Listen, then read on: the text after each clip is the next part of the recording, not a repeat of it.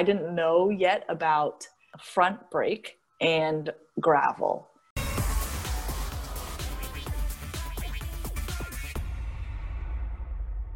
You know, I'm I do a lot of strategizing while I ride to like I make sure I'm not in anybody's blind spot on the road.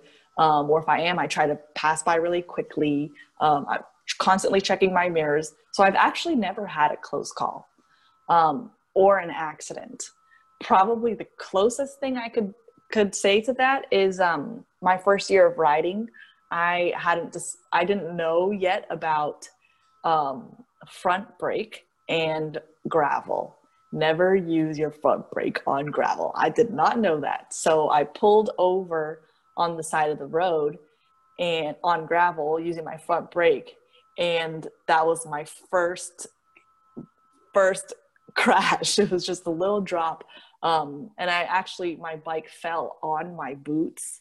And um, my, this is why I'm so big about wearing armored boots um, my bike, it, it weighs 384 pounds. And I didn't even realize that it fell on my boots until I watched the video later. And, and I realized, oh, my, my boot is like completely scuffed up. It was, well, like my foot was totally fine. So I wasn't wearing proper, proper boots, that could have been bad.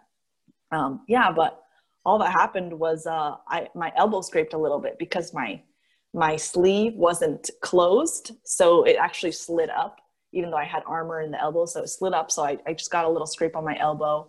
And uh, I was, it was actually on Halloween. So I was wearing a, an astronaut jumpsuit over my gear.